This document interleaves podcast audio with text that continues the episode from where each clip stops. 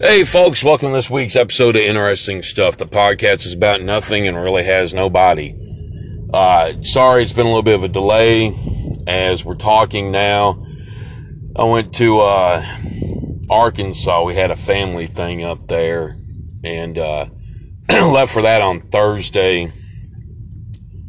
Got back this morning, and then immediately after that, I had to go take a COVID test because I'm doing a sleep study night because I cannot sleep. I'm getting old, cannot sleep. It sucks. So I'm actually heading towards the Birmingham VA hospital to go do my sleep study as we speak. But, you know, other than that, been a good couple of weeks actually, been busy as hell. And, uh, you know, just wanted to reach out and do a little podcast real quick and tell everybody, you know, I'm still alive. I hadn't quit doing the podcast yet. I'm just busy as hell. And, uh, you know, I hope everybody's been doing good. Oh, it was a good time though up there in Arkansas. You know, saw some uh, family members hadn't seen in a long time. And I don't know how good the sound quality is going to be, but I'm going to have to set this thing down here. Hopefully it'll pick up. But um, had to go down there and, like I said, I'm sorry I'm driving and turning and all this other shit. But uh, went up there, did a family thing. You know, we've had shoot four deaths, I think, since April in the family. So my grandmother turned 87 on August 4th, and uh, you know she wanted to go see. She and she's not in great health right now. We think uh, we know, you know, obviously her heart's not good. She had a couple of heart attacks uh, a few years ago. Uh, she's got what a congestive heart failure. She's diabetic. Uh, she's got a couple other things wrong with her, and um, you know, naturally you never know when somebody hits that age and they're in that kind of health if there's going to be a next time to go see you know family and all that stuff. And that's where she you know grew up was pocahontas arkansas. Her brother still lives in jonesboro. We still have some family up in that area. And uh, we had some family come down from st louis on the Forrest side of the family. You know just to you know see her because they hadn't met her yet and uh, they wanted to see her. They wanted to meet her. You know, get to know her a little bit. Hear some stories about you know their great grandfather, who she remembers. you know, he she was uh, pretty close to him, and uh, you know, then she wanted to see you know the area that she grew up in and tell stories and all that stuff. So it was fun. I mean, it's like uh, from here about a six seven hour drive. Me and my mom, my grandmother, of course, and my wife went up there and, uh, you know, had a good time, drove around the old areas, you know, listen to her tell stories. She's, um, she's starting to get dementia a little bit. We don't know if it's dementia or Alzheimer's, but she's showing signs, you know, the memory's just not there. You know, we took her out and she couldn't remember going out. You know, she couldn't remember any of that stuff. So I mean, you know, that part was was pretty. That part sucks. You never know. That's one thing. I mean, I knew I learned this a long time ago, but the past, you know, four months have really sank in the lesson that, you know, you never know how long you got, people.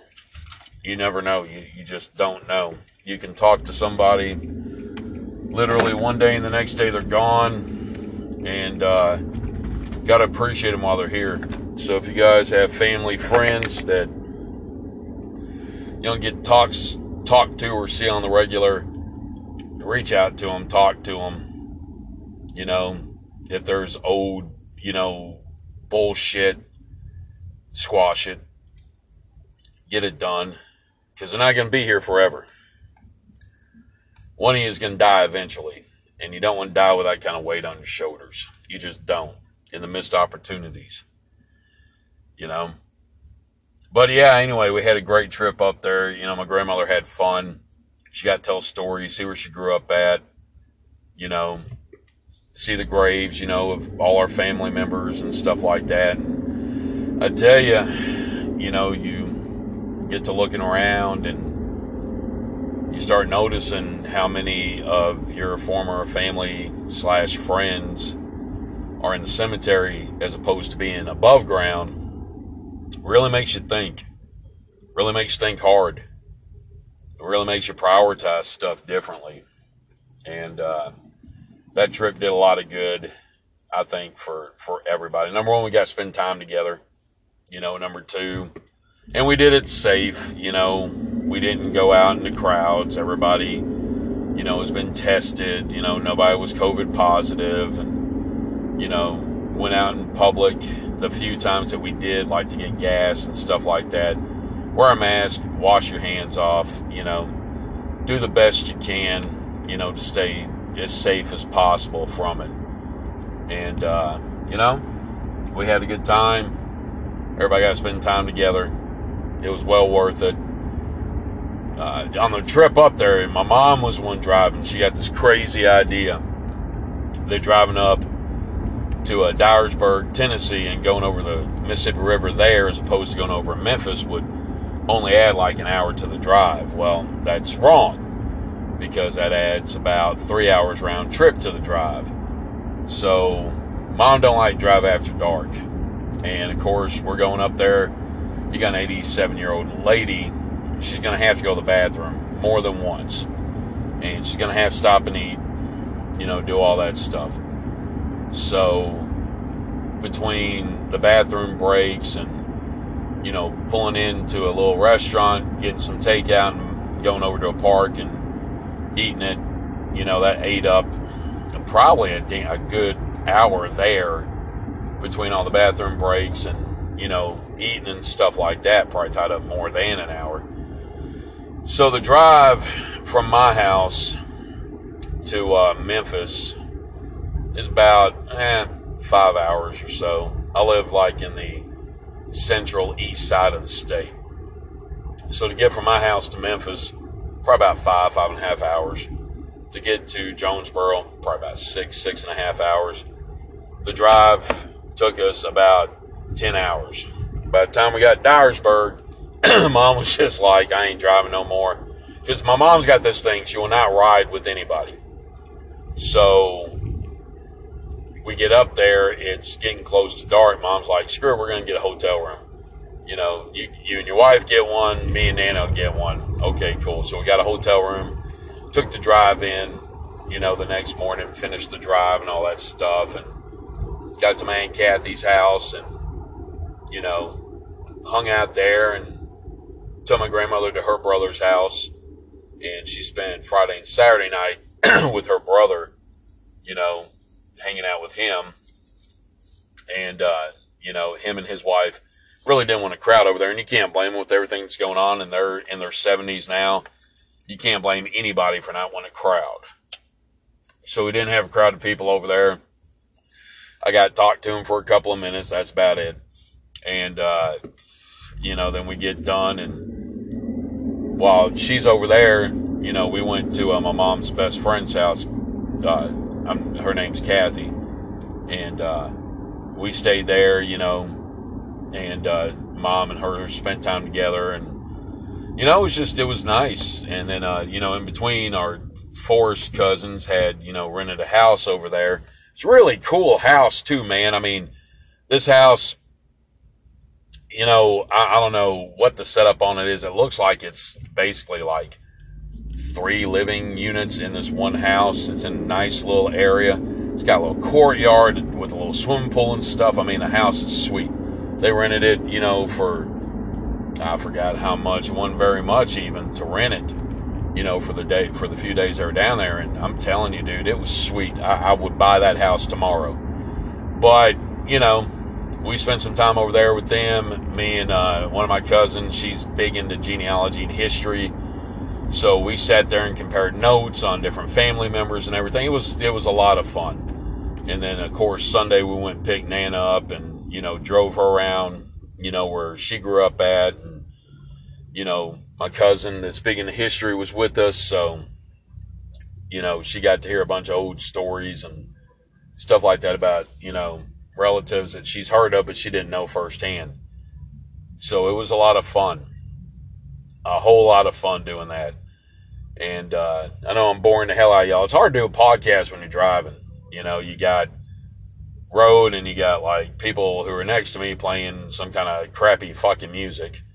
And um, you got to pay attention on the road, of course. But I wanted to get something put on tape, you know, so that I could do a podcast and release one this week and you guys kind of knew what was going on, all that stuff.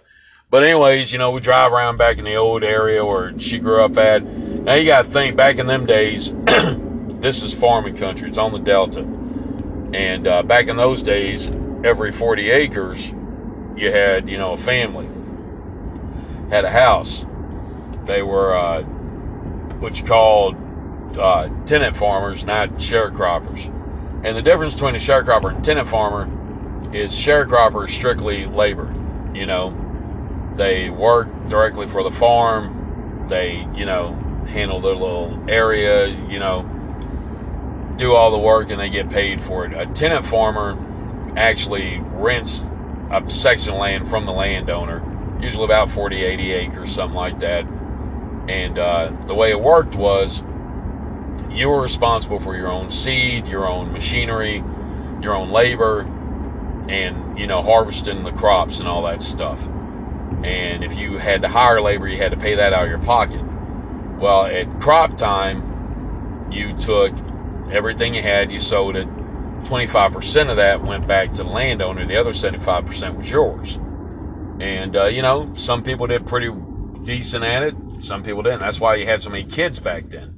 You had to have people working, work on the uh, farm, you know, work in the fields. and, you know, that required it was very i mean when you're chopping and picking cotton and doing all that stuff like they were doing man that's labor intensive and you've got to have all hands on deck so i think my great grandmother had five or six kids uh, she married my step great grandfather who had two or three kids i don't remember that were alive you know back then he had a high mortality rate too for you know children but anyways, uh, all that got done and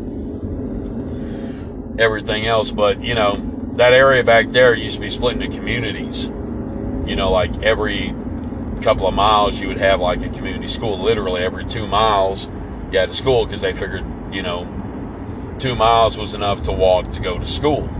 And uh, so you had a lot of different communities up in there, you know, like Crystal Lake and or Clear Lake and uh, uh, Bristow, Shannon, all these little communities that no longer exist because of the advent of modern machinery, modern farming, did away with the need for, you know, all these communities, all these people, and all these schools. So you've got whole communities that used to exist out there on, you know, the Delta and this farmland that are no longer there. They're all gone. And uh, you don't have a lot left of them, unfortunately you've got house places. You can tell where a house used to be here and there and stuff like that, you know, by the trees that are still standing and, you know, stuff like that. But as far as like any actual buildings or anything left, there's really nothing left of that area. And it's a shame, you know, that those little communities are all gone now and most people don't even remember them. I mean, they still show up on a map sometimes, you know, but no one really knows anything about them, you know, how they started, where they got their names from, you know, any of that stuff. Nobody knows that anymore. You know, none of the houses, none of the structures are there anymore. So, I mean, it's just, it's, it's really sad. It really is. But, you know, when you get somebody older like that to go through that area with you and tell you the stories and, you know, point out the places where like your great grandfather and your great grandmother or your great uncle, your great aunt, you know, or your great great grandfather. I mean, we went up there. There's a little area called Hoover's Landing. I have no idea who it was named for.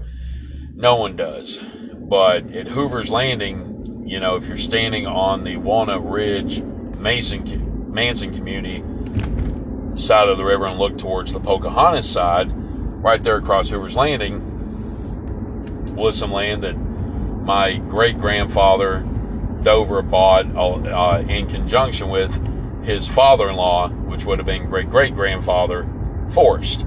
They bought that land together, and you know, I don't know what happened. You know, have no idea. That would have been right before the depression hit. So my bet is, you know, they must have lost it. Uh, I don't know. I know my great grandfather Dover died when he was 51 from miner's consumption, in uh, and he was buried in Nolan, Arkansas. There's another funny story there. When they did his tombstone, they hired this guy to do it, right? And the dude, basically, it's a piece of concrete, and he carved in it, you know, the essentials, the name, date, date of birth, and when he died. Well, he spelled died, D I D E, on the tombstone. That tombstone's still there. And one of these days, when I get a site for the podcast, which I need to do, I'm gonna, you know, post some pictures of that up there, and you know, it's just some really interesting stuff. You know, no pun intended. It's not a play on words for the name of the podcast, but it was fun. You know, going up there, and I met, you know, some of those some of the cousins, you know, on that Forrest side for the first time. Uh, you know, I'm not going to name their names because, you know, they probably don't want to be blasted out there in public. But it was really cool to meet them because, like I said, I don't know them. And to be able to meet them and, you know, hang out with them and, you know, kind of get to know them a little bit was really cool. And, you know, I guess at the end of the day, family really is all you got. Family don't have to be blood. Family can, can be close friends. It can be, you know, whatever you want it to be. But there is something to be said for people who actually share, you know, your bloodline and meeting them and being able to talk to them and get to know them a little bit, you know. That's part of who you are. Not enough people remember that these days. Everybody gets caught up in their own stuff. We all do. You know, there's a lot of my cousins and, you know, relatives like that that I barely communicate with. It's not because I don't like them. It's because life happens and you get busy and you forget and you mean to call, but you don't. Well, if there's anything the past four months has taught me, it's to not take it for granted that they're going to be there and to make the time to get a hold of them, make the time to go pay a visit to them, make the time to, you know, spend some time with them because they ain't going to be there forever. They're going to be gone eventually, and when they're gone, they don't come back. Unfortunately, they just don't. It's the way it is. So, I don't know if any of this means anything to anybody. I don't know if any of you, you know, think this is fun or boring or, you know, whatever. Let me know.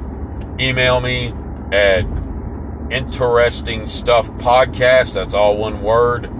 Gmail.com. Tweet me at Caesar Podcast, C A E S A R Podcast on Twitter. Let me know what you think about it. Thanks to everybody who listens and puts up with my being as sporadic as I am.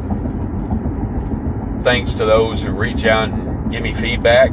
It means a lot. It really does. And, um, you know, as I come through Birmingham in the infamous haunted Sloss Furnace to my left right here, for those of you who are into the paranormal, look up Sloss Furnace, S L O S S Furnace in Birmingham, Alabama. Just look it up, man. And uh, it's really, really cool. It really is. Even if you don't even even if you're not a, a believer in the supernatural, it's still a really cool place to you know look up and read about and learn about. Really teaches you a lot. Sloss's history is the history of Birmingham. You know, Sloss and all the different you know refineries and you know places like that are what made Birmingham, Alabama. Period.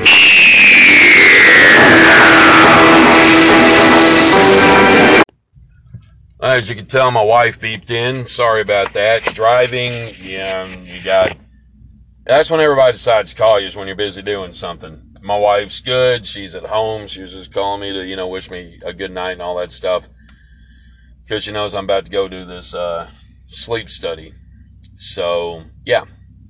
But, anyways, um, thanks to everybody who listens and, you know, interacts and all that stuff on the podcast. And I promise you guys, I'm going to start bringing more content out. I know I say that so often, and I just don't do it, you know. And there's no excuse where I can make up excuses, but there's none. But for those of you who still listen and who still follow and who still, you know, reach out and say, hey, you know, blah, blah, blah, whatever, man, I, I really do appreciate y'all. It's doing this is therapeutic, man. That's why I do it. It's fun, it's therapeutic, and it gives me something to do. That's the only reason I do it. And the day all of you tell me that you don't want to hear it anymore and you have no interest in it, it's the day I'm going to quit. No, I won't. I'll keep doing it because I like it. But anyways, I'm almost to the VA. I got a fun old sleep study ahead of me. I don't know what the hell that entails. Never done one before but hopefully it'll help me be able to sleep and uh, everything will be good. And later in the week, you'll probably get two this week. I've got a couple of buddies of mine on uh, Twitter who are big Cardinal fans, and we've been meaning to get together for a few weeks and do a podcast. I think they'd be a blast to do one with. It's just timing. Timing's always been our thing seems like every time we get ready to do something lately, it's been me that's had something come up. But hopefully we'll be able to link up this weekend. If so, we're going to do an episode on the St. Louis Cardinals and baseball in general, which I think you guys are going to really enjoy if you're a baseball fan, especially if you're a Cardinals fan. These are two very knowledgeable fans, good dudes, and uh, you know, hopefully we'll be able to get that done. And what I'm also going to do is I'm going to go and revisit the Apocalypse podcast because it just sounded flat to me.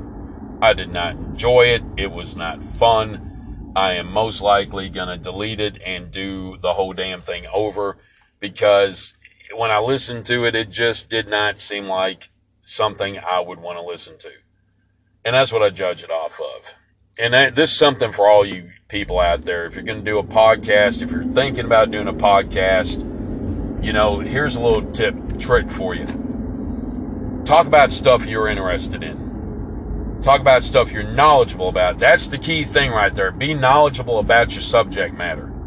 Talk about stuff that you know something about.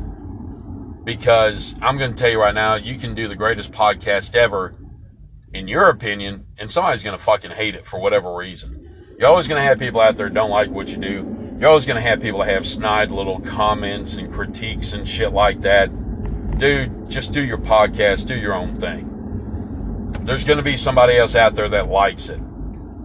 You know, you might not get to the size, you know, of the really big podcasters out there, but let's face it, who the hell really does? If you enjoy doing it and you're interested in the subject matter, do it.